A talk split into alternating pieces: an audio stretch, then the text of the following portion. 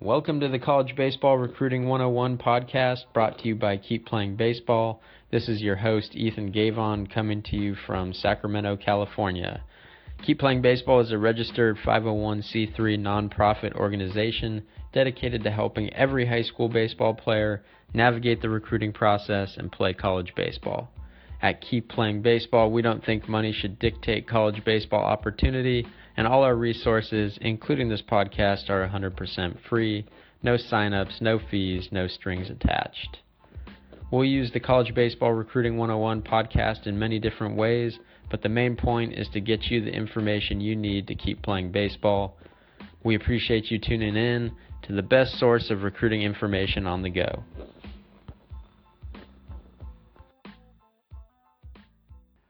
What's up, guys? Welcome to the latest Mound Visit. On today's episode, I want to talk to you about making the recruiting process more manageable and more enjoyable. And so, the recruiting process is, by definition, a series of steps and actions that you're going to take in order to achieve the end result of getting recruited to play college baseball. And so, within this definition, you see that not everything's going to happen all at once. And so, a lot of people feel a tremendous amount of stress as they go through the process and feeling like they have to complete this process quickly or they have to do a bunch of things at once. And what we want to encourage you to do is start this process early so that you can really take your time going through it, making each step more manageable and then in turn enjoying each step as you see how it builds into the next step and prepares you to play college baseball. So at Keep Playing Baseball, we break the recruiting process down into 10 simple steps, starting from your initial interest in playing college baseball to the minute that you set foot on campus as a first year player. And what we want to do today is just explain what those 10 steps are, explain how they make the recruiting process more manageable for you.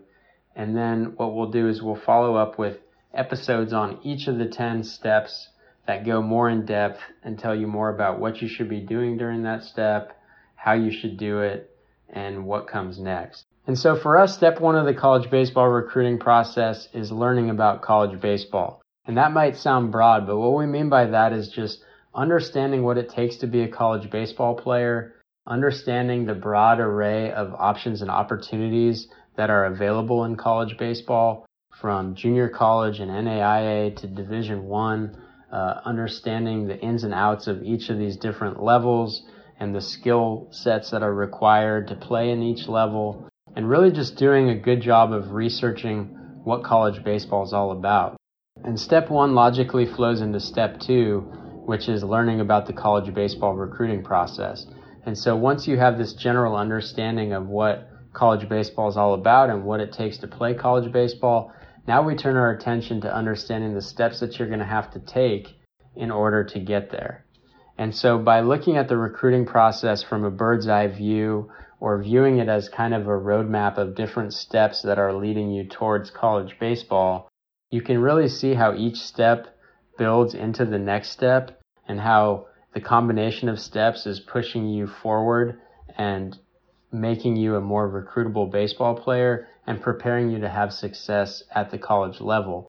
And so by creating a step that allows you to look at the big picture, it actually allows you to focus on each step as you move through it because you have a general idea of what's coming next and why doing a good job with the step that you're on is so important for the future steps. And so after you have an understanding of what the college baseball recruiting process looks like, now you move to step three, which is creating a personalized recruiting plan. What creating that personalized recruiting plan does is it takes this general process, these 10 steps that everyone is going to go through, and acknowledging the fact that every single recruitment is different. And so while, while players go through these same steps, everyone's going to go through it uh, at different times. They're going to complete each step at a different rate. They're going to have ups and downs, and some might have to repeat certain steps. And so um, you're really developing this this understanding of how your personal goals and objectives fit within the larger uh, scheme of the recruiting process, and how you can fine tune things so that they fit what you're looking for and help you find a program that fits with uh, both your baseball and your off field needs. And so after you create that personalized recruiting plan and better understand what you need to do in order to make the recruiting process work for you and help you find a fit, step four is preparing for contact with college coaches and preparing for exposure.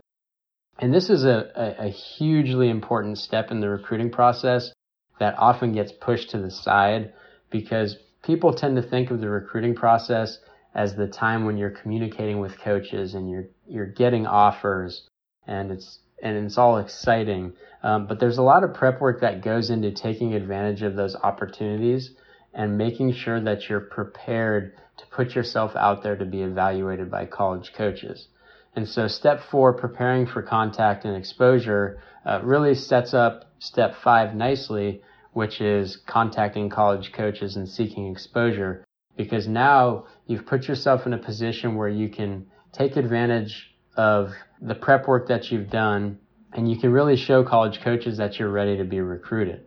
And so after you've put yourself out there for college coaches and you're seeking exposure in step five, if there's reciprocal interest, now you're going to move on to step six, which is ongoing communication with college coaches.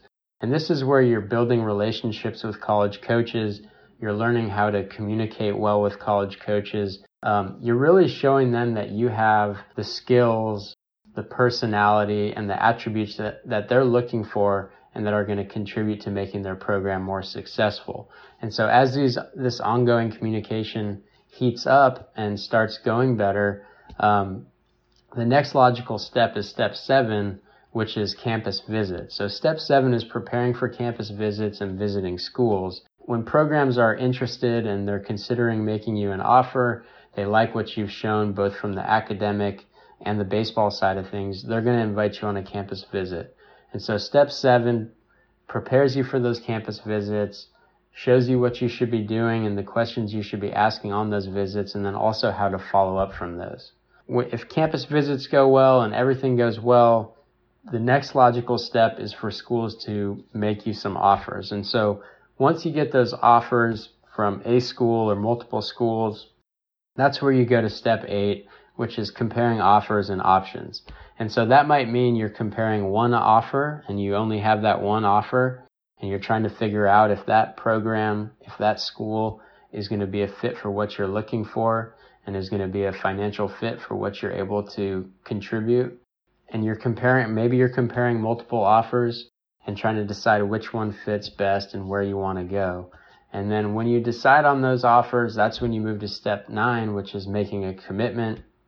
Obviously, this has to do with deciding where you're going to go play college baseball. But another side of that is also how to handle uh, communication with coaches at programs that were recruiting you that you decide not to attend you deal with both sides during step nine, which is making sure you understand what that commitment to that program means and what that coach's expectations of you moving forward are.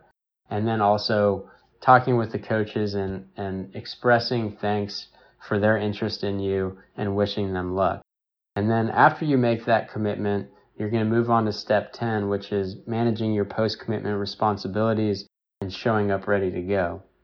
And step 10, uh, much like step 4, is a step that gets neglected too much.